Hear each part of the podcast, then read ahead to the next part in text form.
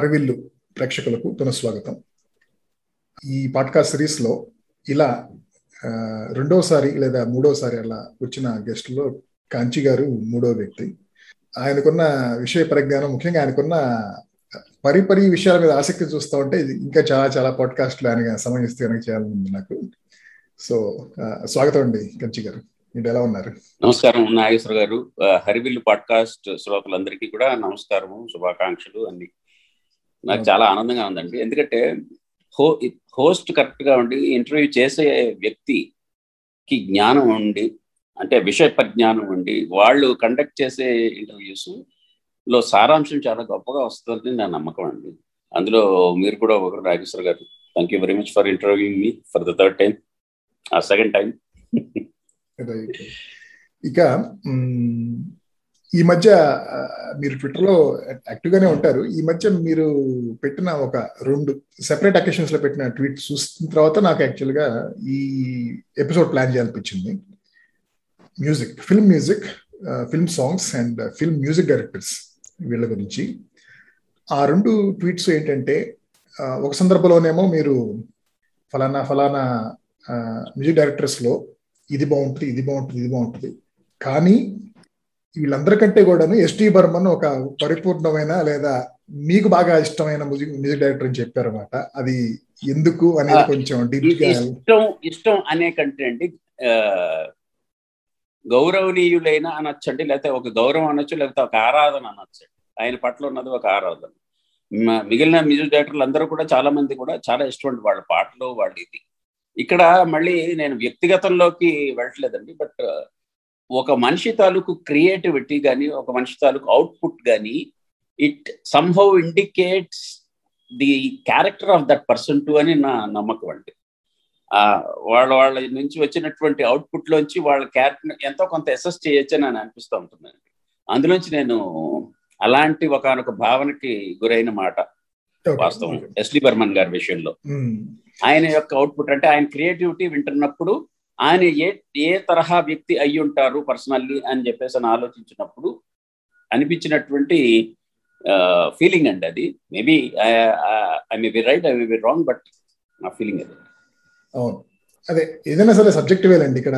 మనం ఏమి ప్రామాణికంగా చెప్పగలిగే ఎవరికి లేదు ప్రపంచంలో. ఇంకొక రెండొక రెండవ ట్వీట్ మీరు చేసింది ఏంటంటే రాను రాను ముఖ్యంగా గత రెండు రెండున్నర దశాబ్దాల్లో ఫిల్మ్ మ్యూజిక్లో ఇండియన్ ఫిల్మ్ మ్యూజిక్లో ముఖ్యంగా సౌత్ ఇండియాలో టెక్నాలజీని ఎలా ఉపయోగించుకుంటున్నారు? దానివల్ల జరిగిన మంచి ఏంటి? లేదా అక్కడక్కడ కొంచెం జరిగిన లోట్లు వచ్చిన లోటుపాట్లు ఏంటనేది కూడాను ఒక మంచి థ్రెడ్ పెట్టారు. సో అది కూడా కొంచెం ఎలాబరేట్గా మాడుకుందాం అని చెప్పేసి ఇలా సో ఉద్దేశం ఇది ఈ ఎపిసోడ్కి. సో దీనికి వెళ్ళే ముందు ఎక్కడి నుంచి మొదలు పెడదామంటే దేనికైనా ఒక గ్రామర్ ఉంటుంది కదా. సో మ్యూజిక్ అయితే కనుక చాలా వెల్ ఎస్టాబ్లిష్డ్ గ్రామర్ ఉంది. ఎంత వెల్ ఎస్టాబ్లిష్డ్ అంటే నాలాంటి పామర్లకు చాలా మందికి అది పూర్తిగా తెలియదు కూడాను. అలాగే తెలుసుకోవాలన్నా కూడా కొంచెం భయం కూడా ఏర్పడుతుంది అంత గ్రామర్ ఉంది అక్కడ దాంట్లో. అలా చూసుకుంటే కనుక చాలా మందికి తెలిసిన ఎనాలజీతో మొదలు పెడతాను. అంటే క్రికెట్ అనుకోండి క్రికెట్ బ్యాట్స్మెన్షిప్ కూడా ఒక గ్రామర్ ఉంది మీకు తెలిసినట్టు. ఫుట్ వర్క్ కానీ బ్యాలెన్స్ కానీ హ్యాండ్ ఐ కోఆర్డినేషన్ కానీ టైమింగ్ అనేది కానీ. అలా సో ఒక పుల్ షాట్ ఆడటానికి how to get back and across అనేది ఆ గ్రామర్ తెలిసిన వాళ్ళు ఆ పుల్ షాట్ ఆడినప్పుడు అతను అలా ఆ పొజిషన్లోకి వచ్చి ఆడటం చూసి ఇంకా ఎక్కువ ఆస్వాదిస్తారు దాన్ని. అంతే కదండి. ఆ బ్యాట్స్మెన్షిప్ తెలియని వాళ్ళకి బేసికల్గా ఫోర్ రన్స్ వచ్చినాయని మాత్రమే ఆస్వాదిస్తారు. అంతే కదండి. మరీ లేమన్ టర్మ్స్లోకి వెళ్తే ఎవరు నెగ్గారు ఎవరు ఓడిపోయారు ఇంకా వెళ్ళాలంటే ఈ షాట్ వల్ల నాకు ఎంత లాభం ఎంత నష్టం బెట్టింగ్లో అనేది కూడా ఆలోచించుకోవచ్చు అందులో యాక్చువల్గా వాళ్ళు దే ఆర్ వెరీ ప్రతి న్యూట్రల్ అండి ఇందులో. అంటే ఆటలో కూడా ఒక కమర్షియల్ యాంగిల్ చూడగలిగిన వాళ్ళు. వినోదంలో కూడా. సో అలా ఆ ఎనాలజీ నుంచి అసలు విషయానికి వస్తే కనుక what makes a good song అనేది good film song at least అనేది uh, మీ ఉద్దేశంలో ఏంటి? అన్నిటికంటే uh, ఒక నాలుగైదు ఫ్యాక్టర్స్ ఉంటుంది కానీ బట్ అన్నిటికంటే కూడాను non negotiable critical primary factor should be this for one to feel it's a good song అనేది అలా అనుకుంటే ఏం చెప్పగలరా? చాలా అంటే uh, కఠినమైన ప్రశ్న అండి. నాకు నా వరకును. ఎందుకంటే అండి నేను గమనించింది ఏంటంటే సంగీతం అనేది సాహిత్యంలో అంతర్భాగం అండి. సాహిత్యం గొప్పగా ఉన్నప్పుడు fifty percent of the uh music score చేయాల్సిన కంపోజర్కి చాలా ఈజీ అవుతుందంట టాస్క్. సాహిత్యం ఎంత చెత్తగా ఉంటే ఐ మీన్ ఎంత తక్కువలో ఉంటే తక్కువ స్థాయిలో ఉంటే అంత కష్టం ఆ కంపోజర్కి ఆ సాంగ్ని చేసి మెప్పించడానికి. Fifty percent of the melody lies in the poetry of the song అండి పొయిట్రీ. అందులో భావన మెయిన్. అలా చూసుకుంటే మరి ఇప్పుడు భాషకి ఎంతో కొంత మనం వెయిటేజ్ ఇస్తున్నట్టు అవుతుంది ఇందులో. ఫర్ ఎగ్జాంపుల్ నాకు తెలుగు తెలుసు నా మాతృభాష తెలుగు నేను మా నా మాతృభాషలో కంపోజ్ చేసినటువంటి లేదా స్వరపరిచినటువంటి లే రాసినటువంటి ఏ పాటనైనా సరే నేను ఎంజాయ్ చేస్తాను ఎందుకంటే నాకు అది ఆటోమేటిక్గా అర్థం అవుతుంది కాబట్టి. చాలా వరకు నైంటీ పర్సెంట్ అర్థమవుతుంది. ఒకటి రెండు వర్డ్స్ అర్థం అవ్వకపోతే దాని అవి దాని మీనింగ్ చూసి కూడా మనం ఆస్వాదిస్తాం. భాషే తెలియనటువంటి భాషే తెలియనటువంటి కొన్ని అంటే అర్థాలు తెలియనటువంటి లేకపోతే భాష సరిగ్గా రానటువంటి భాషల్లో పాట వింటున్నప్పుడు మనము ఎలాగా ఏం చేస్తాం ఎలా ఎంజాయ్ చేస్తాం దాని అనేది ఒక ఎప్పుడు ఆలోచించుకునేవాడిని. అండి అసలు నాకు ఇది తెలియదు కదా. అంటే చిన్నప్పుడు ముఖ్యంగా హిందీ నాకు తెలియదు కానీ హిందీ పాఠాన్ని తెలుగు పాట కంటే ఎక్కువ ఎంజాయ్ చేస్తున్నాను. నాకు అర్థం తెలియపోయినా. నాకు అర్థం అర్థం అయ్యేది కదా. అంటే మేబీ అంటే అక్కడ ఆ సాహిత్యానికి ఆ సంగీతానికి ఒక కరెక్ట్ ఒక ఒకటేదో కుదిరి ఓ అంటే పర్ఫెక్ట్ మ్యారేజ్ అంటారు చూడండి. అలాగా పోయిటరీకి దానికి అనుసంధానం చేసినటువంటి మ్యూజిక్కి స్వరపరిచినటువంటి స్వరాలకి కరెక్ట్గా అనుసంధానం జరిగి అలా అవుతుందని చెప్పేసి అంటే అది నాకు ఇష్టం నేను ఆస్వాదించగలుగుతున్నానా అని చెప్పేసి అని అనిపించేదండి. ఆ తర్వాత తర్వాత ఏంటంటే ఆ మెలోడీ నచ్చి దాని తాలూకు మీనింగ్ చూస్తూ ఉండేసరికి మీనింగ్ చూసేసరికి ఇంకా ఎక్కువ కరెక్ట్గా అనిపించేది. అంటే ఈ ఈ పాట వింటున్నప్పుడు నాకు ఏ ఏ రకమైనటువంటి భావన అయితే నాకు కలిగింది ఏ ఫీలింగ్ అయితే వచ్చిందో అదే కన్వే చేస్తుంది ఆ మీనింగ్ అని అర్థమైనప్పుడు నాకు ఇంకా థ్రిల్లింగ్గా అనిపించేదండి కొన్ని పాటలు. సో అది act so that that music director or that composer has given the act music for that lyric అని చెప్పేసి అన్న విషయం అర్థమైంది. సో భావన అనేది ముఖ్యం అంటారు. అంతే కదండి. ఇప్పుడు ఇప్పుడు ఇప్పుడు ఫోక్ సాంగ్స్ తీసుకుంటే తెలంగాణ ఫోక్ సాంగ్స్ కానీ లేకపోతే ఉత్తరాంధ్ర ఫోక్ సాంగ్స్ కానీ ముఖ్యంగా నక్సలిజంలో ఉన్న సాంగ్స్ నక్సలైట్ అసలు పక్క క్యాపిటలిస్ట్ కూడా ఎంతో ఉద్రేకపరిచేటటువంటి సాహిత్యం అందులో ఉంటుందండి ఒక్కొక్కసారి. అంతే కదండి. ఇప్పుడు శ్రీశ్రీ గారి కవిత్వానికి ఉర్రుతులోకపోవడానికి కారణం ఏంటండి? వాళ్ళు ప్రాథమికంగా వాళ్ళు ఏమి విప్లవ భావాలు అవి ఏమి ఉండవు. బట్ సాహిత్యం అతన్ని అందులో ఉన్నటువంటి సాహిత్య సాహిత్య విలువ ఆ భావన ఒక మనిషిలో ఒక ఒక ఉద్రేకాన్ని తీసుకొచ్చి ఒక ఒక భావజాలం వైపు నడిపించేలా ప్రేరేపించేలా చేస్తుందంటే అది చాలా గొప్పదైనటువంటి సృష్టి కదండి. సో సాహిత్యానికి చాలా ఇంపార్టెన్స్ ఉంది. ఒక పాట సక్సెస్ వెనకాల fifty percent of the credit goes to the lyricist అందులో సాహిత్యం పర్ఫెక్ట్గా ఇమిడింది అని అన్నప్పుడు ఆ క్రెడిట్ సాహిత్యకారుడికి అవుతుందండి. సో ఒకవేళ మనం మంచి పాటల్లో మనకి ఆ సాహిత్యం ఆ భాష తెలియపోయినా కూడాను బాణి కానీ బాణి కట్టడం కానీ అది విన్న తర్వాత మనకి ఆ పదాలు తెలియపోయినా ఆ భావం ఏంటనేది ఆ కాంటెక్స్ట్ ఏంటనేది సంగతి అర్థమయ్యి మనం స్పందిస్తాం. అంతే కదా? అంతేనండి. అంతేనండి. సో ఒక మంచి పాట అంటే ముఖ్యంగా సాహిత్యం అంటే భావం. అది ముఖ్యంగా ఆ భావానికి బాణి తోడై భావానికి ఎటువంటి బాణి తోడైతే ఎలాంటి బాణి తోడైతే అది మనం ఇంకా ఎక్కువ హత్తుకునేలా చేస్తుందో అది. So fifty percent mark credit goes to the lyricist ఆ తర్వాత వచ్చే మార్క్స్ అన్ని కూడా కంపోజర్ పెడతాయి. మరి ఈ విషయం తెలుసుకోవడాను ఒక సెవెంటీ ఫైవ్ పర్సెంట్ సాంగ్స్ నా ప్రశ్న మీకు అర్థమైంది. Seventy five percent songs only rhythm and దరువు సాహిత్య విలువ ఏ భాషలో అయితే సాహిత్య విలువ కోల్పో అంటే కోల్పోతూ వస్తుందో ఆ భాష ఎక్స్టింక్ట్ అవ్వటానికి దగ్గరగా ఉందని చెప్పేసి అని మనం అనుకోవచ్చండి. అదే నా బాధ అప్పుడప్పుడు. ఎందుకంటే తెలుగు ఒక అద్భుతమైన భాష.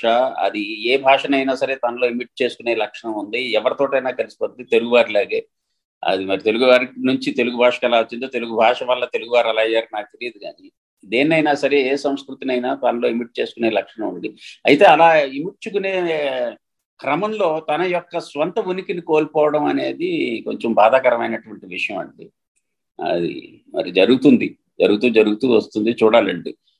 ఒకప్పుడు ఈ టెక్నాలజీ వల్ల వినాశనం ఇంకా చాలా వరకు వినాశనమే ఉందనుకున్నాగా అనుకుంటాం అనుకున్నాము అనుకుంటాం కానీ కొన్ని మంచి జరుగుతుందండి. If not for this technology today available ఈ భాష ఇంకా చాలా ఫాస్ట్గా అంతరించిపోయేదని చెప్పి నా ప్రగాఢ నమ్మకం అండి అట్లీస్ట్ ఈ రోజున ఆర్కైవ్స్లో కానీ కొంతమంది యొక్క శ్రమ వల్ల వాళ్ళ యొక్క ప్రేమ వల్ల భాష ఇంకా బ్రతుకుందంట. అవునండి. ఎందుకంటే అంతకుముందు భాషను వ్యాప్తి చేయాలంటే ప్రభుత్వాలు ప్రభుత్వాల ద్వారానే వెళ్ళి ఆ పనిగా చేయించుకోవాలి. లేకపోతే కమర్షియల్ ఆర్గనైజేషన్స్ ద్వారా చేయించుకోవాలి. ఇప్పుడు ఏంటంటే వాళ్ళతో అవసరం లేకుండా డైరెక్ట్గా ఇంటర్నెట్లో ఒక వ్యక్తిగా నేను చాలా మంది వ్యక్తులు ప్రభావితం చేయొచ్చు. అది నిజంగా చాలా మంచి పరిణామం. దానితోడు మిగతా భాషల్లో కూడా ఏం జరుగుతుంది అనేది కూడా మనం చూసుకుని మనం కొంచెం బెంచ్ మార్కింగ్ చేసుకోవచ్చు. అది కూడా ఉంటుంది. మిగిలిన భాషలకి వాళ్ళ వాళ్ళ అంటే వాళ్ళకి భాష పట్ల చాలా ప్రేమ మాతృభాష పట్ల ముఖ్యంగా చాలా ఇది ఉంటుంది. ముఖ్యంగా తమిళులకి బెంగాలీస్కి మరాఠీ వాళ్ళకి కన్నడ వాళ్ళకి అందరికీ కూడా వాళ్ళ మాతృభాష పట్ల ఒక గౌరవం ఒక ఆరాధన ఉంటుందండి. ఆ అది మనకి కొంచెం కొరవడిందండి. చాలా వరకు కొరవడింది. కొంచెం కాదు చాలానండి అండ్ ఇంకో ఇంకో విషయం కూడా చెప్పదలుచుకున్నానండి దీంట్లో భాగంగా. భాషను సంక్షిప్తం చేయడం కోసం ముఖ్యంగా ఇప్పుడు ఇన్ ఇన్ మై ఒపీనియన్ అంటానికి ఐఎంఓ అని ఇంగ్లీష్లో రాసినట్టుగా.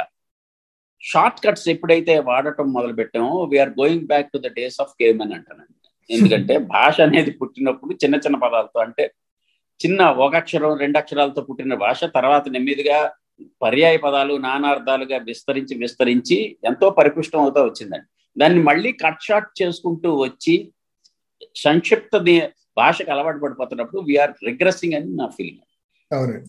ఎందుకంటే మొదట భాష పుట్టినప్పుడు దాని పర్పస్ ఏంటంటే only communication just being functional అంటే అవతల తెలియటం మనకు కావాల్సింది ఏంటనేది అది చాలా క్లుప్తంగా అయితే మంచిది అనేసి దాని తర్వాత భాష ద్వారా ఎంటర్టైన్మెంట్ అని కానీ లేకపోతే ఒక ఎన్లైటన్మెంట్ అని కానీ ఒక కల్చర్ ఎవాల్వ్ అయింది కదండి. ఒక కల్చర్ కానీ ఒక ట్రెడిషన్ కానీ ఒక వికాసం అండి.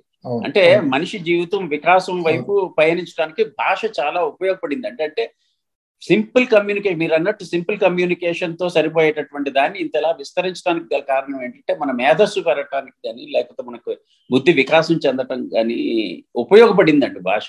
దాన్ని మళ్ళీ ఈ రోజున ఇలా చిన్న చిన్న దీని కింద సంక్షిప్తంగా కట్ షాట్ చేసుకుంటా వెళ్తే మన బుద్ధి కూడా సంకోచించిపోయి నెమ్మదిగా will go back to the days of అంటానంటే ఆటవిక లక్షణానికి దగ్గరికి వెళ్తున్నాం లేదు నిజమే. ఎందుకంటే ఇప్పుడు చాలా మందికి ఒకప్పుడు కొంచెం లాంగ్ ఫామ్ రీడింగ్ రైటింగ్ అలవాటు ఉన్న వాళ్ళకు కూడాను ఒక పది పదిహేను ఏళ్ళు అలవాటు తప్పిపోతే కనుక ఇప్పుడు చాలా కష్టపడాల్సి వస్తుంది. కూర్చుని ఒక ఒక త్రీ పేజ్ ఆర్టికల్ రాయాలంటే కనుక మన కంపెనీ తరపున దీనిని పబ్లిష్ చేయడం కోసం ఒక బ్లాగ్ గాని ఇప్పుడు చాలా కష్టపడాల్సి వస్తూ ఉంటుంది.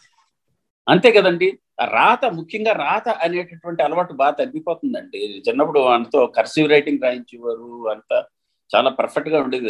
రాతకి చాలా ఇంపార్టెన్స్ ఉండేదండి. అసలు పెన్ పెన్సిల్ నుంచి పెన్కి మారటానికి చాలా అంటే ఒక ఒక ఇది కావాలి ఒక పరిణితి కావాలని చెప్పేసి నేను ఉండే రోజులండి అవి. బా అంటే రాత రాత పట్ల కూడా వాళ్ళంతా శ్రద్ధ తీసుకునేవారు. సినిమా పరిభాషలో చెప్పాలంటే అప్పట్లో ఆ ఫిల్మ్ రోల్ చాలా కాస్ట్లీ కాబట్టి చాలా రిహార్సల్స్ చేసి అంతా బాగుంటేనే అసలు షాట్ తీసినట్టు బాగా రాయటం వస్తేనే అప్పుడు పెన్సిల్ తీసేసి పెన్సిల్ నుంచి పెన్కి ప్రమోషన్ వచ్చేదండి.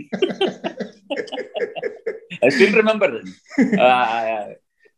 Dayal ink అని ఒకటి ఉండేది క్యామ్లిన్ ఇంక్ అని అది కొంచెం ఎక్స్పెన్సివ్ ఇంక్ ఆ ఇంక్ పెన్స్ అందులో ఫౌంటైన్ పెన్కి కొనుక్కుంటాం అదొక పెద్ద లగ్జరీ బట్ స్టిల్ పెన్సిల్ నుంచి పెన్కి మారినప్పుడు వచ్చిన ఒక రకమైనటువంటి ఉద్వేగం కానీ ఉత్సాహం కానీ ఈ రోజు జనరేషన్ ఎంతవరకు చూస్తుందో నాకు తెలియదు అండ్ వన్ మోర్ థింగ్ అసలు బాల్ పాయింట్ పెన్తో మనం రాయని రాయనిచ్చేవారు కదండి. Only ink pen because that helps us in calligraphy అని చెప్పేసి ఆ రకంగా ఇంక్ పెన్ తోటే రాయించేవారు. దే అవాయిడెడ్ బాల్ పెన్ అవును. సో మంచి పాట అంటే ఏంటి అనేది మంచి సినిమా పాట అంటే అనేది మాట్లాడుకున్నాం ఇంకా మంచి సినిమా దర్శకుల దగ్గరికి వెళ్ళే ముందు ఒక ప్రశ్న మీది పర్సనల్ ప్రశ్న ఒకటి. మీ కుటుంబంలోనే ముగ్గురు సినిమా దర్శకులు సినిమా సంగీత దర్శకులు ఉన్నారు కదా? సో మీరు కూడా ఏమైనా మీకు కూడా ఒక స్థాయిలో విద్వత్ ఉందా? లేకపోతే మీరు అంటే అది మీకు ఒక ఎగ్జాంపుల్గా చెప్పుకుంటా వెళ్ళనండి. మేము ఏమనుకునేవాళ్ళం అంటే బాగా ప్లేబ్యాక్ పాడలేని వాడు కోరస్ సింగర్గా ఎక్సెల్ అవుతాడు. అంటే ప్లే ప్లేబ్యాక్ భ్రష్ట కోరస్ ఉత్కృష్ట అని అని మేము అనుకునేవాళ్ళం కోరస్ స్పీడ్ ఇంకా లేమన్ భాషలో చెప్పాలంటే కోరస్ స్పీడ్ అలాగే కోరస్లో భ్రష్టమైన వాడు స్టేజ్లో పెద్దగా అంటే మామూలు ఈ ఫంక్షన్స్లో ఇళ్ళలో ఫంక్షన్స్లో లేకపోతే వాళ్ళ కమ్యూనిటీలో ఫంక్షన్స్లో వాడు పెద్ద సింగర్ అవుతాడు. అక్కడ కూడా అక్కడ కూడా భ్రష్టమైన వాడు వాడు బాత్రూమ్లో సింగర్ అవుతాడు. వాడికి వాడు అంటే పర్సనల్గా అనమాట అట్లాగా స్థాయిలు అనేవి ఉంటాయండి. ఎవరిని నా ఉద్దేశం ఎవరిని కించపరచాలని కాదు కానీ అండి బట్ చాలా మందికి వాళ్ళు పాడేసరికి వాళ్ళు దీనిసరికి మనకి మనకేం తక్కువ అని అనుకుంటారు బట్ రియల్ టైంలోకి వచ్చి ఇది చేసేసరికి వాళ్ళకి అది ఎంత కష్టం అది ఎంత కష్టమైన విద్య అర్థమవుతుందండి. అలా నాకు తెలుసండి. నేను ఏదో ఎంతో కొంత పరిజ్ఞానం అంటే ఇది ఇది మంచి సాంగ్ ఇది నేను వింటున్నాను నాకు మంచి టేస్ట్ ఉన్నంత మాత్రాన నాకు మంచి విద్వత్తు ఉన్నట్టు కాదని చెప్పేసి అన్న రియలైజేషన్ నాకు చిన్నప్పుడే రావడం బట్టి నేను ఆ ఫీల్డ్లోకి నేను వెళ్ళటానికి ట్రై చేయలేదండి. నా లిమిటేషన్స్ నాకు తెలిసింది అంటే నా మిగిలిన సిబ్లింగ్స్తో పాటు నాకు నేర్పించారండి. శాస్త్రీయ సంగీతం చిన్నప్పుడే నేర్పించారు. అందులో ఎంతో కొంత ఒక స్థాయి వరకు వెళ్ళగలిగాను కానీ దాన్ని విశ్లేషించుకునే స్థాయి వరకు మాత్రమే కానీ ఆ విద్వత్తుని ఒక ప్రొఫెషనల్గా కన్వర్ట్ చేసుకునేటంత స్థాయి నాకు లేదన్న విషయం నాకు తెలుసు. So I never ventured to that okay. So మీ మీ సిబ్లింగ్స్ గురించి మాట్లాడుకుందాం మనం అసలు ప్రశ్నకి ముందు. ఆ ముగ్గురులోను అంటే కిరవాణి గారు శ్రీలేఖ కళ్యాణి మలిక్ గారు. వీళ్ళ ముగ్గురులో మీకు బాగా నచ్చేవి అంటే మేబీ మిగతా వాళ్ళు అంతగా గమనించలేదు ఇవి కానీ వీళ్ళలో ఈ ఈ పాజిటివ్ పాయింట్ ఉన్నాయి అనేది మీకు అనిపించినవి ఉంటే చెప్పండి. అంత తెలిసిన విషయాలు కాకుండా. అంటే స్ట్రైట్గా మాట్లాడతానండి నేను ఇప్పుడు. కిరవాణ గారికి సాహిత్యం మీద ఉన్నంత పట్టు మిగిలిన ఇద్దరికీ లేదండి ఫస్ట్ థింగ్ సో నేను ఇందాక మీకు నా మీ మొదటి ప్రశ్నలో చెప్పాను కదండి ఒక పాటకి బాగుండటానికి సాహిత్యం అనేది చాలా ఇంపార్టెంట్ ఈరోజు నేను చెప్పకూడదు కానీ ఇప్పుడు చెప్తున్నానండి. మ్యూజిక్ డైరెక్టర్స్ ప్రొడ్యూసర్స్ కానీ హీరోస్ కానీ లేకపోతే డైరెక్టర్స్ కానీ పాట కంపోజ్ చేసి వినిపించేటప్పుడు డమ్మీ లిరిక్స్ రాస్తారు అది చక్రవర్తి గారి దగ్గర నుంచి నేను చూస్తా వచ్చానండి. చక్రవర్తి గారి దగ్గర అన్నయ్య గారు పనిచేశారు ఆయన చిన్న చిన్న డమ్మీ లిరిక్స్ ఆయన అంటూ ఉండేవారు. అంటే తననా తననా అన్నా లేకపోతే సంగీతంలో సరిగమ పదని అని అన్నా సరే ట్యూన్ అర్థం అవటం కాంప్రిహెండ్ చేసుకుంటాం కష్టం కాబట్టి దానికి ఒక డమ్మీ లిరిక్ గారు రాసి దాన్ని వినిపించేవారు. ఆ డమ్మీ లిరిక్ని బట్టి ఓహో ఇలా వస్తుందని అనుకున్న తర్వాత అప్పుడు అసలు లిరిసిస్ట్ రంగప్రవేశం చేసి దానికి ఆ తత్కారానికి లిరిక్స్ రాయటం అప్రాప్రియేట్ లిరిక్స్ రాయటం జరిగేదండి. ఇది వస్తున్నటువంటిది. దీంట్లో కిరవాణ్ గారి దగ్గరికి వచ్చేసరికి ఏమైందంటే అండి ఆయన వేటూరు గారి దగ్గర శిష్యరికం చేయటంలోంచి వేటూరు గారి దగ్గర కూడా ఆయన ఉండటం జరిగిందండి. శిష్యరికం చేశారు. ఆ దీంట్లోంచి ఆయన కంపోజ్ చేసేటప్పుడు పాటలు లిరిక్స్ రాసేయటం ఆయన పద్ధతి అండి. Lyric sixty to seventy percent of the time ఆయన రాసిన లిరిక్ మాత్రమే ఉంటుంది బట్ ఆ బ్యాలెన్స్ కొంత మిగిలిన పోర్షన్స్ మీ ఆ ఎవరికైతే ఆ లిరిసిస్ట్కి ఇస్తారో వాళ్ళు ఫిల్ చేయటం జరుగుతుంది. వాళ్ళ పేరే చాలా వరకు వాళ్ళ పేరే ఉంటుందండి. ఆయన నేను ఇది రాశాను కాబట్టి నేను పల్లవి రాశాను కాబట్టి క్రెడిట్ నాది అని చెప్పేసి ఆయన స్వీకరించడం కానీ లేకపోతే దాన్ని కోరుకుంటాం కానీ ఎప్పుడూ జరగలేదు.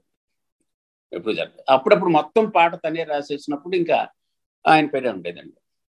ఒక్కొక్కసారి ఏమైందంటే అండి కోదండ రామరెడ్డి గారి లాంటి దర్శకుడు. ఆయనకి డమ్మి లిరికే విపరీతంగా నచ్చేసింది. ఒరిజినల్ లిరిక్ నాకు అదే బాగుందని చెప్పేసి ఆయన గోల్ చేస్తుడు ఆయన మారం చేస్తుడు అంటే ఆయన సింపుల్ మ్యాన్ అండి.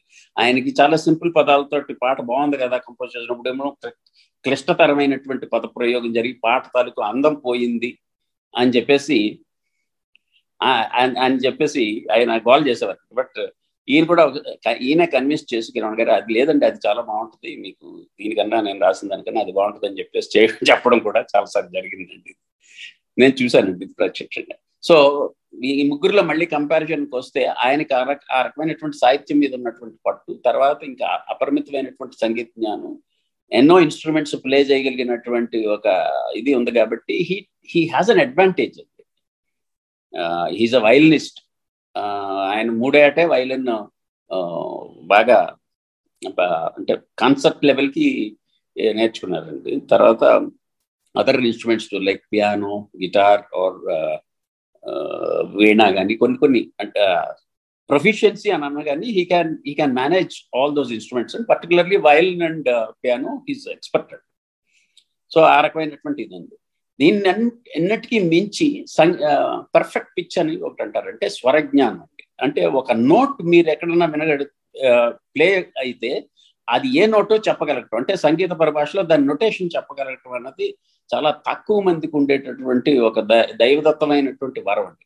అది ఇది ఇది కూడా ఆయనకు ఉండటం వల్ల ఈ ఈ రాణింపు ఎక్కువగా ఆయనకి రావటం జరిగింది. And is he has an advantage than the other two. ఇప్పుడు శ్రీలేఖ వరకు వస్తానండి నెక్స్ట్ శ్రీలేఖ తనకి చిన్నప్పటి నుంచి నేర్పించడం వల్ల she became a very good pianist as well as తనకు కూడా పర్ఫెక్ట్ పిచ్ అంటే ఈ స్వరజ్ఞానం కూడా అవ్వటం జరిగింది. ఈ స్వరజ్ఞానం అయితే వచ్చింది కానీ అయితే తనకి పాపం సాహిత్యపరంగా అంతటి అనుభవం లేకపోవటం వల్ల షిమ్మిస్డ్ అంటే ఒక కంపోజర్కు ఉండవలసినటువంటి ప్రాథమిక లక్షణం చాలా వరకు మిస్ అయింది. But she has got a good voice she should have cultivated that voice and she should have become a pro- professional keyboard player or pianist and she would have reached great heights in that and నా నమ్మకం అండి so composer పరంగా వచ్చేసరికి ఎప్పుడైతే సాహిత్యం మీద అంత పట్టలేదో naturally ఆ విద్యకు రాణింపు కూడా ఆ మేరకే వచ్చింది now coming coming to the Kalyan కళ్యాణ్కు అడ్వాంటేజ్ అంటే తనకి సాహిత్యం మీద better than Srilekha but not as good as Keeravani garu అండి స్వరజ్ఞానం లేదు కానీ he has got a very great sense of hearing and great sense of on on the command of sound అండి తనకి తనకి వచ్చేటటువంటి పాటలు లిమిటెడ్ గానే తను కంపోజ్ చేస్తాడు but very good melodies compose చేస్తాడండి.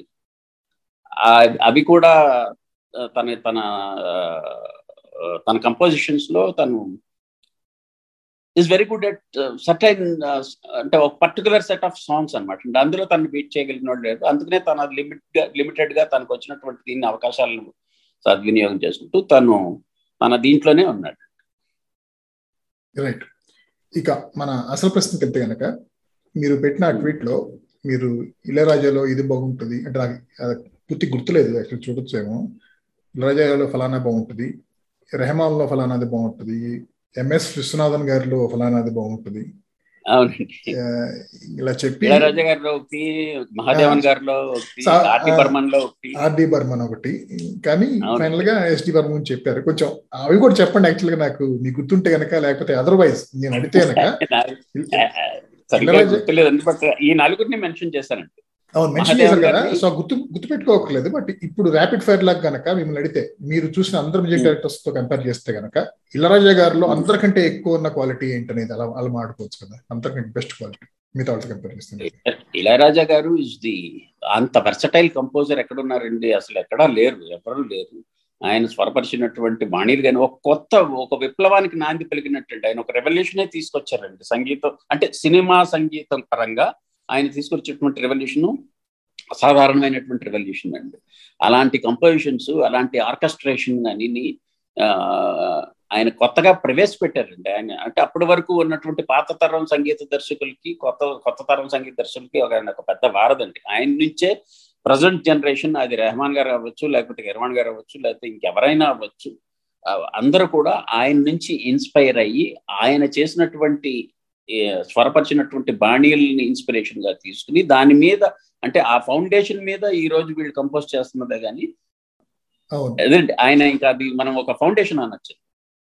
ఎందుకంటే అండి నేను అంతకు ముందు పూర్వం ఇళరాజా గారికి పూర్వం ఉన్న పాటల్లో ముఖ్యంగా పర్టికులర్గా ఆయన ఎక్కడ ఎక్కువ స్కోర్ చేశారంటే ఆర్కెస్ట్రేషన్ నుండి ఇది వరకు ఎవ్వరు వాడనటువంటి ఆబ్లిగేటివ్స్ ఆబ్లిగేటివ్ అంటే మరి నేను మీకు ఎలా చెప్పాలో నేను అంత ఈజీగా చెప్పలేనండి. ఎవరైనా సంగీతం తెలిసిన వాళ్ళకి తెలుసు ఆబ్లిగేటివ్ అంటే ఏంటో. అలాంటివి ఒక వేయటం అంటే పాట పాట వెనకాల వచ్చేటటువంటి ఇన్స్ట్రుమెంట్స్ లేయర్స్ లేయర్స్ లేయర్స్గా వేయటం అనేది ఆయన ఆ వరవడిని సృష్టించారండి. ఆ వేయటమే కాదు అవి ఒక పర్ఫెక్ట్ హార్మోనీలో హార్మోనీలో ఉండటం కూడా ఒక గొప్ప ఇదండి. అది అది వేయగలగటం అంటే కార్డ్స్ అవనివ్వండి లేకపోతే ఆబ్లిగేటో సెట్ uh, చేయటం కానీ అవి ఒరిజినల్ లిరిక్ కానీ ఒరిజినల్ ఒరిజినల్ కంపోజిషన్కి ఏమాత్రం డిస్టర్బ్ చేయకుండా అవి పక్కన పక్క వాద్యాలుగా అవి వస్తూ అవి మన చెవులకి చాలా వినసొంపుగా ఉండటం అనేది ఆయన సృష్టించింది తెలుగు అదే మీరు అంటే ఇంటర్లూడ్స్ అంటే మరి దానికి సంబంధించిన విషయం కాదు ఇంటర్లూడ్స్ అంటే మధ్యలో వచ్చేవండి. ఓకే. చరణంకి పల్లవికి మధ్యలో వచ్చే ఇంటర్లూడ్స్ అండి. బట్ చరణం జరుగుతుండగానే వెనకాల చాలా వరకు ఓన్లీ మిగిలిన మీరు కంపోజర్స్ చూసుకుంటే చాలా లిమిటెడ్గా మాక్సిమం కార్డ్స్ ఉంటాయి. లేకపోతే ఒక రిథమ్ సెక్షన్ పర్కూషన్ ఇన్స్ట్రుమెంట్స్ మాత్రమే వెళ్తూ ఉంటాయి. Whether it is jazz or Indian instruments like tabla dholak or mridangam but ఈయన ఏంటంటే ఒక వైలెన్స్ కానీ ఒక బాస్ గిటార్ కానీ లేకపోతే కోరస్ కానీ ఒక ఆబ్లిగేటర్ లాగా సెట్ చేస్తారండి. అంటే మెయిన్ స్వరం ముందు వెళ్తుండగా వెనకాల అవి ఒక కాంప్లిమెంటింగ్గా వెళ్తా ఉంటాయి అవి. కొన్ని పాటలు చెప్తానండి తర్వాత ఎప్పుడైనా. అంటే సెలెక్ట్ చేసి నేను ఇది ఇది ఆబ్లిగేటర్ మీ చేతే ఇప్పుడు అర్థమైంది నాకు. కానీ అదే మీరు అంటున్నట్టు కూడాను ఆ ఆబ్లిగేటివ్స్ కానీ లేకపోతే ఈ ఇంటర్లూడ్స్ కూడాను they seem to have the life of their own actually అంతే కదండి.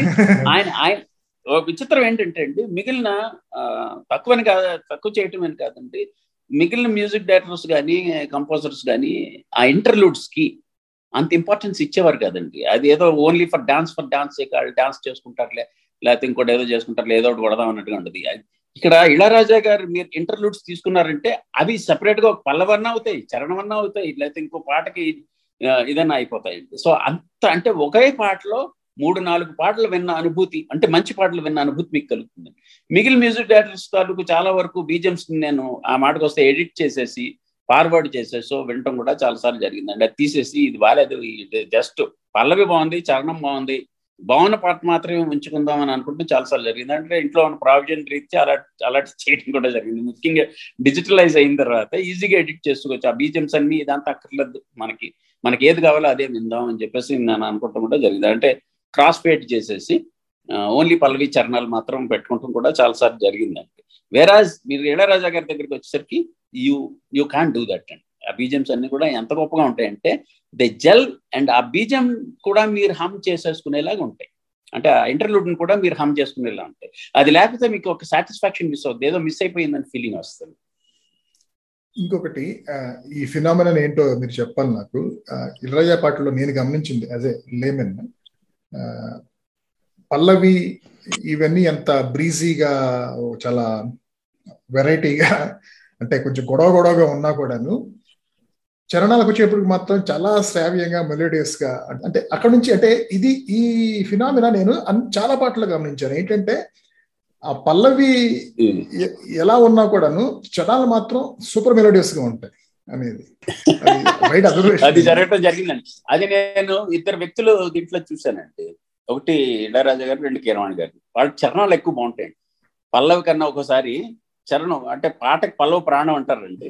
కానీ వీళ్ళిద్దరికి కొన్ని కంపోజిషన్స్లో చరణాలు బాగుంటాయి. నేను అస్మాను ఆ చరణాలు మాత్రం పాడేవాడిని. మా వదిన అస్మాన్ ఎందుకు చరణం నుంచి పాడతాను చరణమే బాగుంటది కాబట్టి చరణం నుంచి పాడి పల్లవిలోకి వెళ్ళడం నాకు ఇష్టం. అది అందుకని చెప్పేసానని అలాగే తర్వాత తను కూడా రిలీజ్ అయింది. ఎస్ ఇది ఇది ఇదే కరెక్ట్ ఇది. ఒక ఎవరో కానీ పాత తరం దీంట్లో అంటే కంపోజర్ ఎవరు మర్చిపోయానండి. దివాన హువా బాధలు అని ఒక పాట ఉందండి. మీరు విన్నారో లేదో? అది కూడా చరణంతో. మొదలవుతుంది. షమ్మి కపూర్ అండ్ షర్మిలా. అదే కాశ్మీర్ గలీలో పాట. దీవాన్ హువా బాదల్ అని అన్నది అది అది అన్ను పల్లవితో మొదలవుతుందండి. ఏదే దిల్ జూమా అని చెప్పేసి అని మొదలవుతుంది. అది వచ్చి పల్లవికి వెళ్ళి అప్పుడు చరణంకి వెళ్తారు ఇట్స్ అన్ ఎక్స్పెరిమెంట్ అండి. అది గ్రేట్ అండి. అది అలా చేయటం. అవును. ఇక ఆ, ఇళరాజా నుంచి ముందుకెళ్తే ఎంఎస్ విశ్వనాథ్ గురించి కూడా ప్రస్తావించారు. గుర్తొచ్చింది. ఆయనలో మీకు. అంత ఖాస్గా అనిపించేది ఏంటని ఎంఎస్ విశ్వనాథ్ గారి కంపోజిషన్స్ నచ్చుతాయండి నాకండి అంటే పర్టికులర్గా ఆ, ఆయనలో ఉన్న గొప్పతనాన్ని నేను చెప్పగలిగేటంత ఇది నాకు లేదండి విషయం బట్. మెలోడీస్ బాగుంటాయి మెలోడీస్ చాలా బాగుంటాయి. రాజేశ్వరరావు గారు రాజేశ్వరరావు గారు చాలా గొప్ప కంపోజర్ అండి. చాలా గొప్ప యాక్చువల్లీ నాకు ఇది అంత దూరం వెళ్దాం అనుకోలేదు. ఎందుకంటే మళ్ళీ చాలా మంది గురించి మాట్లాడాల్సి వస్తుంది అని చెప్పేసి. బట్ అదర్వైజ్ నాకు కూడాను అంటే నేను కొంతమంది చెప్పడం అనే కాదు నేను ఏ పాట విన్నా నాకు ఆయ- ఆయన చేసిన వాటిలో నచ్చని పాట అయితే అనిపించలేదు యాక్చువల్గా అందుకని నేను ఎవ- ఎవరిదండి? రాజేశ్వరరావు గారి పాటలు. అవునండి. ఎన్ని పాటలు విన్నా కూడా ఇది అంత గొప్పగా ఏం లేదే ఎందుకు ఇంత పేరు వచ్చిందో అని ఎప్పుడు అనిపించలేదు యాక్చువల్గా అంటే I consider him the Don Bradman of Telugu film music అంటే యావరేజ్ అనేది ఆల్మోస్ట్ హండ్రెడ్ పర్సెంట్ యావరేజ్ కదా. బ్రాడ్మెన్ ఆ టైప్లో ఇంది కూడాను నేను చేసిన అన్నీను అంత గొప్పగా వచ్చినాయి అని చెప్పేసి. అవునండి అవునండి. మంచి మంచి కంపోజిషన్స్ అండి. చాలా బాగుంటాయి. అవును. చాలా. సో ఇక ఇటు ఇటు వస్తే కనుక మనం నార్త్ నార్త్ సైడ్ ఆఫ్ ఇండియాస్కి వెళ్ళే ముందు ఆ, రెహమాన్ గురించి చెప్పండి. రెహమాన్ కిను మిగతా కంపోజర్ మ్యూజిక్ కంపోజర్స్కి కొంచెం ఇతనిలో ఉన్న కొట్టొచ్చినట్టు కనపడే క్వాలిటీ రెహమాన్ uh, ఎక్కువ మార్క్స్ స్కోర్ చేసింది the quality of the sound in his recordings అండి and the way he presents his compositions are so crystal clear ప్రతి ఇన్స్ట్రుమెంట్ ప్రతి ఇది చాలా జాగ్రత్తగా వినబడటం. తర్వాత uh, మిక్సింగ్ అనేది ఒకటి ఉంటుందండి. ఒక ప్రక్రియ. నేను అంత మీరు మీరు ఆ ట్వీట్స్ నాకు చదివే ఉంటుంటారు ఎనలాగ్ మిక్సర్స్ డిజిటల్ మిక్సర్స్ మీద. Rahman master the master art of mixing అండి ఎలాట్ ఆ మిక్సింగ్ అనేది చాలా బ్రహ్మాండంగా మాస్టర్ చేశారండి. And of course his compositions అవన్నీ కూడా గొప్పగా ఉంటాయి. వాటిని తన మిక్సింగ్ అనే ఆర్ట్ తోటి ఎన్హాన్స్ చేసి అంటే ఒక సిక్స్టీ టు సెవెంటీ పర్సెంట్ మాత్రమే దాని దాని న్యూయాన్సెస్ వినబడేటటువంటి పాటని హండ్రెడ్ పర్సెంట్ తీసుకువెళ్ళటం వల్ల తర్వాత కొత్త కొత్త టోన్స్ వాడటం వల్ల అంటే టోన్ టోన్ బ్యాంక్స్ అని ఉంటాయండి. ఇప్పుడు జనరల్గా మనం ఏంటంటే ఉన్న టోన్స్ నే వాడుకుని చాలా మంది అందులో ఒక వేరియేషన్ తీసుకురావడానికి ట్రై చేస్తారు. ఈయన ఏంటంటే basically being pianist and keyboard player తను టోన్ బ్యాంక్ని ఇంప్రూవ్ చేసుకుంటా వెళ్ళి ఆ కొత్త టోన్స్ని తీసుకొచ్చేసరికి ఆ కొత్త టోనల్ వాల్యూకి కూడా పాట చాలా గొప్పగా వినబడటం అనేటువంటి దాంట్లో ఆయన ఈ master that art rather than the value of the composing the way it the song gets recorded అనే అనేది అనే దాంట్లో ఆయన చాలా సుపీరియర్గా ఉన్నారండి. Right from his beginning days కొంచెం ఈ మధ్య కొంచెం కంపోజిషన్ నావెల్టీ ఆర్ ఒరిజినాలిటీ కొంచెం తగ్గినట్టు అనిపిస్తుంది. ఆహా అలాగేం లేదు సార్. అంటే ఏం ఏం జరిగిందని అంటే ఎవరికైనా సరే ఒక టెనర్ అది ఉంటుందండి. Of course they keep repeating their art అండి.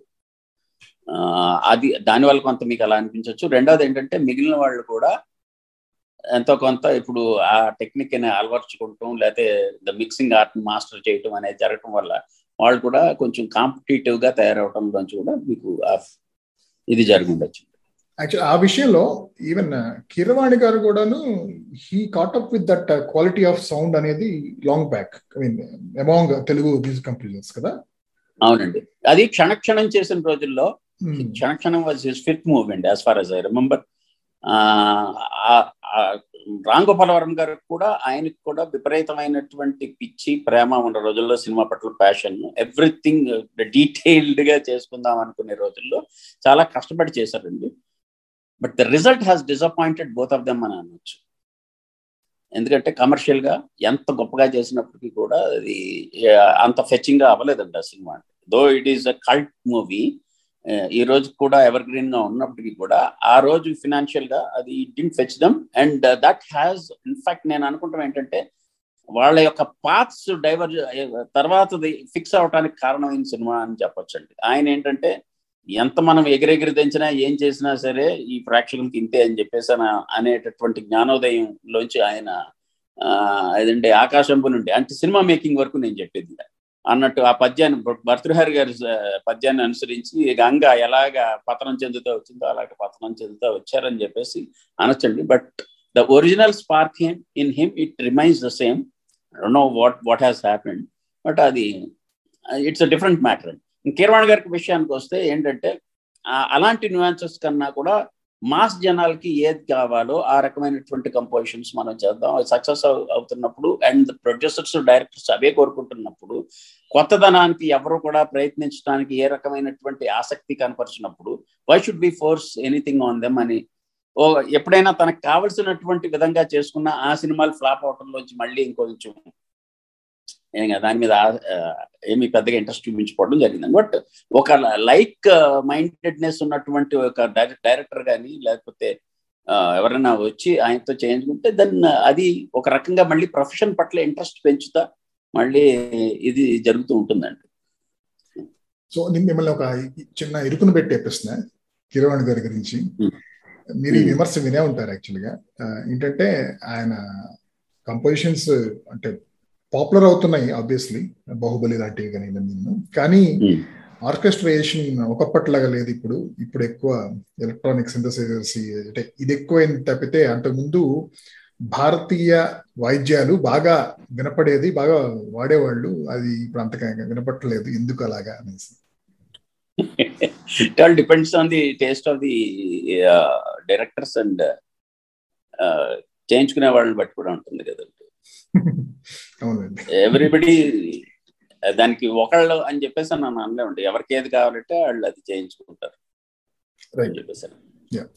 ఇక మళ్ళీ ఇళరాజా గారు ఎంఎస్వి రెహమాన్ గారు మాకు నెక్స్ట్ అటు వైపు వెళ్తే కనుక ఆర్డి బర్మన్. యాక్చువల్గా ఆర్డి బర్మన్ ముందు ఇంకెవరి గురించి మాట్లాడతారా? ఆర్డి బర్మన్ ఎస్డి బర్మన్ ఎడితే మాట్లాడబోతున్నారు అంటే ఉన్నారండి. అంటే ఇప్పుడు లక్ష్మీకాంత్ ప్యార్లాల్ గారు ఆ సంగీత ద్వయం కొన్ని పాటలు చేశారు. బట్ అవి బాగుంటాయండి వినటానికి. బట్ ఎవర్ లాస్టింగ్ సాంగ్స్ అని నేను అలాగే కొంతమంది ఇప్పుడు మదన్ మోహన్ గారు చేసిన చాలా తక్కువన? గంగిగోపాలు అనేటటువంటి పద్యానికి కరెక్ట్ మీనింగ్ మదన్ మోహన్ గారు. మీరు వినారండి పాటలు అంటే లతా మంగేష్కర్ గారు కూడా ఆయన గురించి చాలా పూర్తితో మాట్లాడుతూ ఉంటారు కదా ఓ కౌంతి అనే ఓ కౌంతి అనే సినిమాలో అన్ని పాటలు బాగుంటాయండి. అవి ఎన్నిసార్లు విన్నా కూడా బాగుంటాయి. బట్ మనం కంపేర్ చేయలేము. ఎందుకంటే ఆయన చేసినటువంటి సినిమాలు కూడా చాలా తక్కువ ఉంటాయి. అలాగే శంకర్ జయకిషన్ గారు రాజ్ కపూర్ గారు చేసిన సినిమాల్లో పాటలన్నీ మాడిలు అవన్నీ నాకంటే కొన్ని ఎలా ఉంటాయి ఏంటంటే ఇప్పుడు మనకి ట్రెడిషన్ తెలిసినప్పుడు ఆ పాటను బాగా ఎంజాయ్ చేయగలుగుతాం. కొన్ని ట్రెడిషనల్ ఓరియంటెడ్ ఉంటాయి. ఇప్పుడు ఆ నార్త్ కల్చర్ ఆ నార్త్ ట్రెడిషన్లో కొన్ని కంపోజిషన్స్ కానీ కొన్ని లిరికల్ వాల్యూస్ ఉన్నటువంటి కొన్ని ఆ జానపదాలు కానీ అవి వాళ్ళు ఎంజాయ్ చేయొచ్చు. బట్ సినిమా సంగీతం పరంగా చూసుకుంటే శంకర్ జయకిషన్ గారు కూడా కొన్ని పాటలు అవి బాగుంటాయండి. అండ్ మెలోడియస్గా ఉంటాయి but coming to R D Burman ఆయన అంత గొప్ప కంపోజర్ కానీ ఆయన అంత ఎక్స్పెరిమెంట్స్ చేసిన వ్యక్తి కానీ ఇంకొకళ్ళు ఉన్నారు అని అన్నట్టు అతిశక్తి అవుతుందండి. ఎవరు లేరండి ఆయన. ఇప్పుడు ఇళరాజా గారు ఏదైతే మనకి డౌన్ సౌత్ తీసుకొచ్చారో అది రైట్ ఫ్రమ్ సిక్స్టీస్ నుంచో లేదా ఎర్లీ సెవెంటీస్ నుంచో ఆ వరవడిని ప్రవేశపెట్టినటువంటి ఘనత మాత్రం ఆర్డి బర్మన్ గారు ఇప్పుడు తెలుగులో ఇళరాజా గారు ఎలాగో నార్త్లో ఆర్డి బర్మన్ గారు ఇక మీ మీ అభిమాన దర్శకుడు.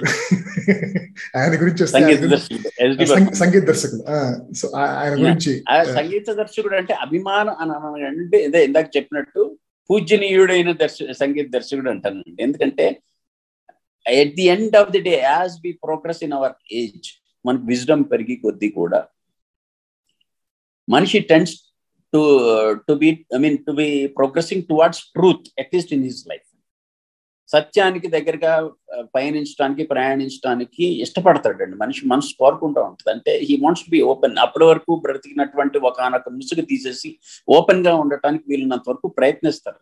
నేను జనరల్గా అంటే ఎందుకంటే సగటు మనిషి గురించి not I'm not talking about extreme examples అవును ఎందుకంటే when when you are probably in your second half or last third of your life you don't have an incentive to fool others so you try అంతే కదండి exactly exactly you want to you want to show to the world what you are you want to expose your true colours ఇది ఎందుకు చెప్తున్నానంటే అండి అప్పుడు అప్పుడు ఏది ఏది సత్యము శ్రీశ్రీ గారు దాంట్లో లాగా ఏది సత్యం ఏది అసత్యం అని చెప్పేసి అనేటటువంటి అన్వేషణ తెలియ తెలియకుండానే మనసులో మొదలవుతుంది. చాలా మందికి అది తెలియకపోవచ్చు చాలా మందికి ఆ ఫిలాసఫీ అర్థం అవ్వచ్చు కానీ బట్ మనసు మనసు ఆరాటపడుతూ ఉంటుంది అనమాట అది తెలుసుకోవాలనేటటువంటిది లేకపోతే తెలియచెప్పాలనేటటువంటిది. అలాంటి అప్పుడు మనకి దానికి దాంట్లో ఈజియెస్ట్ వే ఫిలసాఫికల్గా మారడానికి easiest way is to listen to good music and. I mean soulful music which stirs your emotions which makes out bring out I mean which brings out the original self of of అది వినటం ద్వారా మనం we try to be open we try to be truthful at least to to ourselves if not the public public కూడా ఉండటానికి ప్రయత్నిస్తాం. అలా చేయగలిగినటువంటి compositions SD Burman గారి అంటే ఎస్డి బర్మన్ గారి కంపోజ్ చేసినటువంటి పాట విన్నప్పుడు ఒక person he comes out with his true self అంటానండి నేను that's the greatest compliment I can give to that great composer the saintly composer ఎందుకంటే he is open up he's opening up the true self of a man so కొన్ని ఉదాహరణలు చెబుతారా? ఆయన compose చేసినటువంటి ఒక విచిత్ర జాల్ అనేటటువంటి ఒక సినిమా ఉందండి. Jaal Dev Anand Dev Anand. And Guru Dutt. Guru Dutt is director director అందులో ఏ రాత్ ఏ ఏ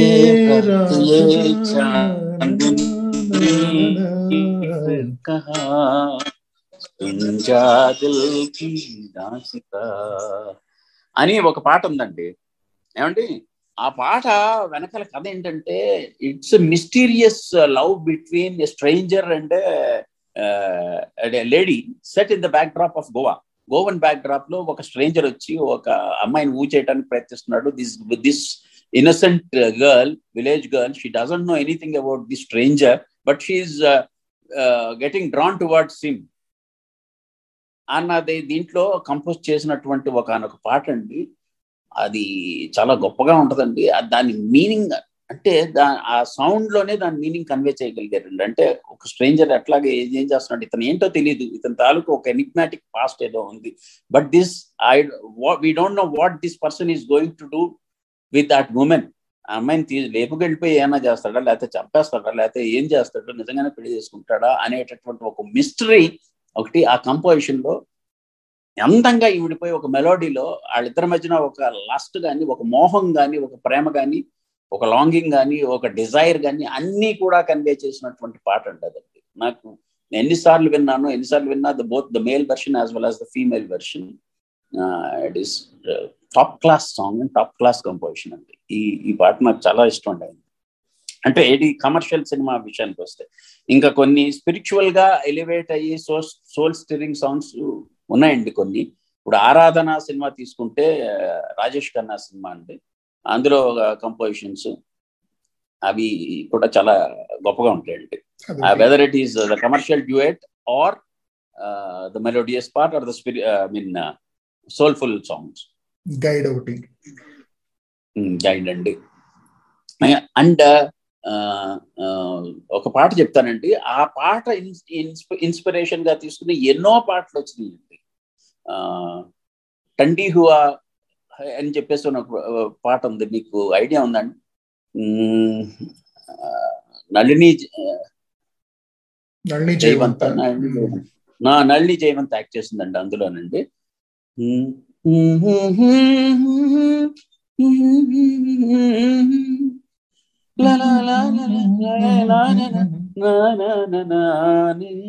దండి హవాయ్ అని వస్తుందండి ఆ పాట బేస్ చేసుకుని కనీసం వేరే కంపోజర్స్ ఒక పది పాటలు వచ్చినాయండి నేను మీకు ఆ లింక్ కూడా పెడతాను అవి ఏ పాటలో కూడా అవి నేను మీకు పంపిస్తానండి ఎంత అంతమందిని ఇన్స్పైర్ చేసింది and all the melodies that are derived from that song are also so melodies because the original source is such a great composition కాబట్టి.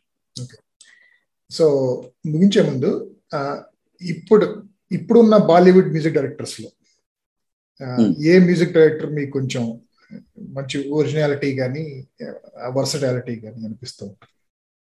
అంటే ఒక్కొక్కళ్ళది అంటే లిమిటెడ్గా ఒక్కొక్కళ్ళ పాట ఒకటి నచ్చుతుందండి. ఇప్పుడు సంజామా పాట నాకు చాలా ఇష్టం అండి. అది హంటీ శర్మకి దుల్హనియా అనే సినిమాలో అమ్మాయి ఆలియా భట్ అన్ప్లగ్ వర్షన్ కూడా ఉంది. ఇంకా యూ విల్ బి సర్ప్రైజ్ అసలు ఆలియా భట్ అంత మంచి సింగర్ అని చెప్పేసి మీరు ఎప్పుడైనా విన్నారు లేదు సరే వినండి. యూట్యూబ్లో కూడా ఉందండి.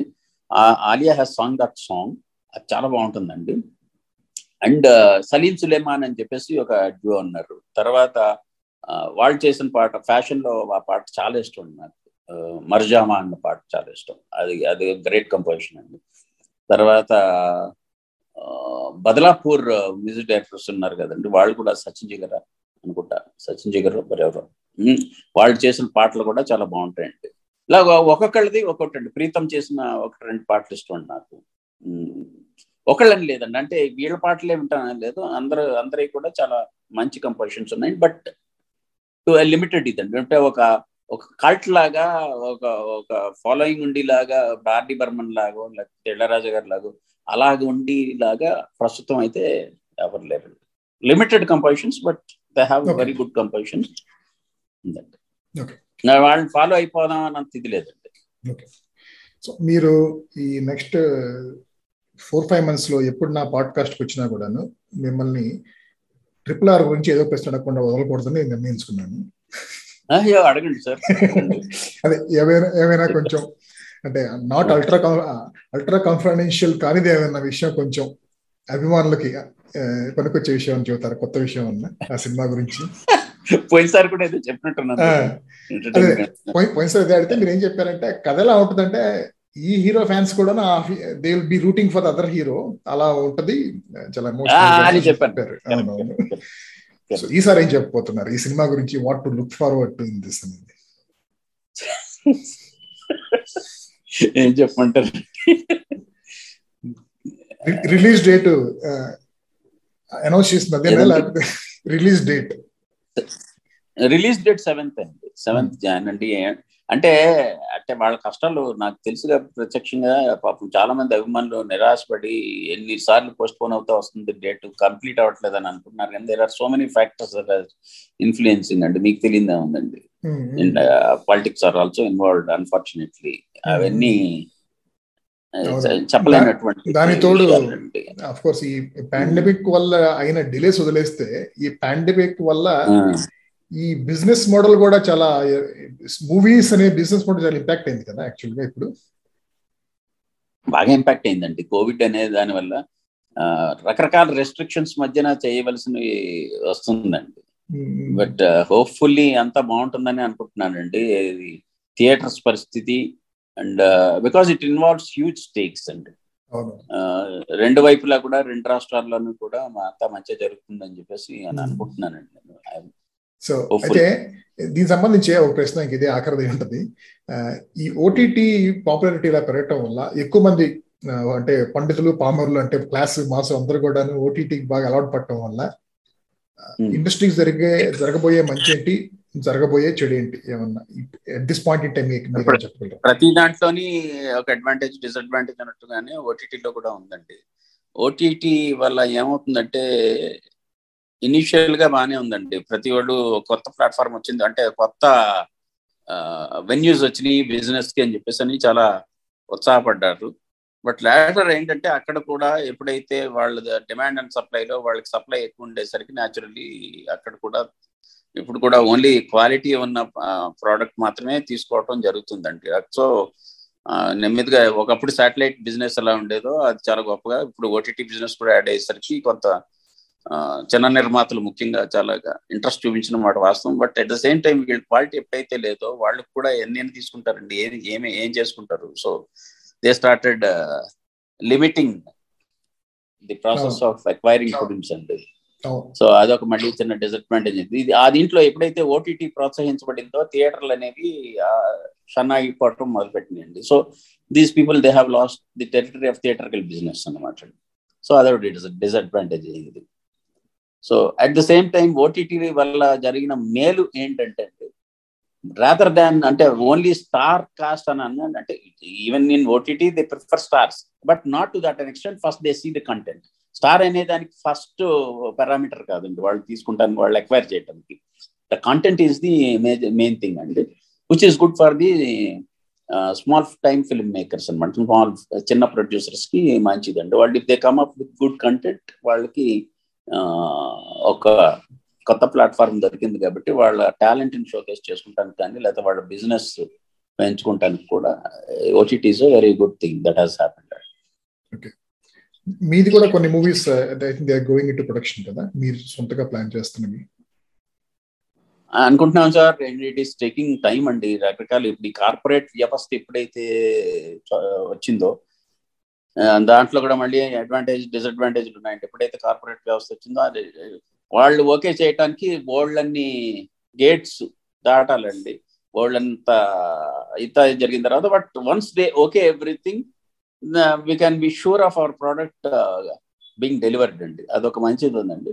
బట్ అది జరగటానికి ప్రిపరేషన్స్ కానీ లేకపోతే మీకు తెలియదు ఏముంది కార్పొరేట్ వరల్డ్లో ఎన్ని మీటింగ్స్ జరుగుతాయో అదంతానండి. ఎన్ని గేట్స్ దాటాలో.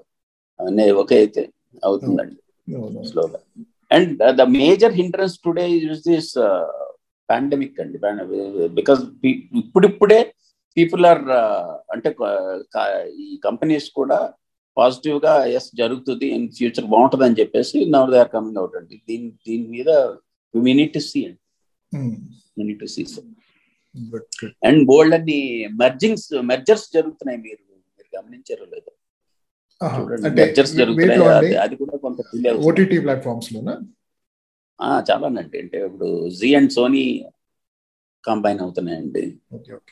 ఎవరెవరెవరితో ఇవన్నీ కూడా జియో జియో తీసేసుకుంటుంది అనేటటువంటి ఒక అనక ఇది వెళ్తుందండి వీ డోంట్ నో ఎనీథింగ్ అండి. ఏది ఏది జరుగుద్దో ఏది బట్ ఇది ఇలాంటివి జరిగేటప్పుడు యాక్చువల్ ఈ ఏదైతే కంటెంట్ క్రియేషన్ ఉందో అది కొంచెం హ్యాంపర్ అవుతూ వస్తుందండి. దానికి కోవిడ్ పాండమిక్ కూడా కొంత హెల్ప్ చేసింది అనమాట అంటే ఎలాగో అది ఉంది కాబట్టి తర్వాత చూసుకుందాం. First later see to this mergers happening అని అని అనుకుంటున్నారు అక్వైరింగ్ హ్యాపెనింగ్ అనుకుంటున్నారు. కొన్ని ప్రాజెక్ట్స్ జరుగుతున్నాయి నాట్ ఇంకా ఫుల్ స్వింగ్లో అన్ని మొదలవ్వలేదు. ఇప్పుడిప్పుడే మొదలవుతున్నాయండి. అదిను కొంచెం ఇలాంటి కొన్ని ట్రిపుల్ ఆర్ కానీ ఇంకా కొన్ని పెద్ద పెద్ద మూవీస్ కూడా లైన్ అప్ ఉన్నాయి కదా. ఇవన్నీ రిలీజ్ అయ్యి హోప్ఫుల్లీ వాటిలో ఎక్కువ సక్సెస్ సాధిస్తే గనక అప్పుడు కొంచెం అంతే కదా సార్ అంటే పెద్ద సినిమాలు ఒక రకంగా చిన్న సినిమాలకి బ్రతకడానికి కారణం అండి. ఎందుకంటే అంత హ్యూజ్ అమౌంట్ సర్క్యులేట్ అయ్యి మళ్ళీ డబ్బు ఎప్పుడైతే సర్క్యులేషన్లోకి వచ్చిందో చిన్న సినిమాలకు కూడా బ్రతుకుతాయండి. యాక్చువల్గా పెద్ద సినిమాలు చిన్న సినిమాలు ఇదైపోతున్నాయి అని అనుకుంటారు కానీ అది వాస్తవం కాదండి. అంతా వాస్తవం కాదు. ఇక్కడ డబ్బు ఆడితేనే కదండి. డబ్బు రొటేట్ అయినప్పుడే ఏదైనా సరే ఓన్లీ చిన్న సినిమాల మీద ఇంత హ్యూజ్ ఇన్ఫ్రాస్ట్రక్చర్ బ్రతకటం అనేది ఇంపాసిబుల్ అండి. Good thank you very much thank you sir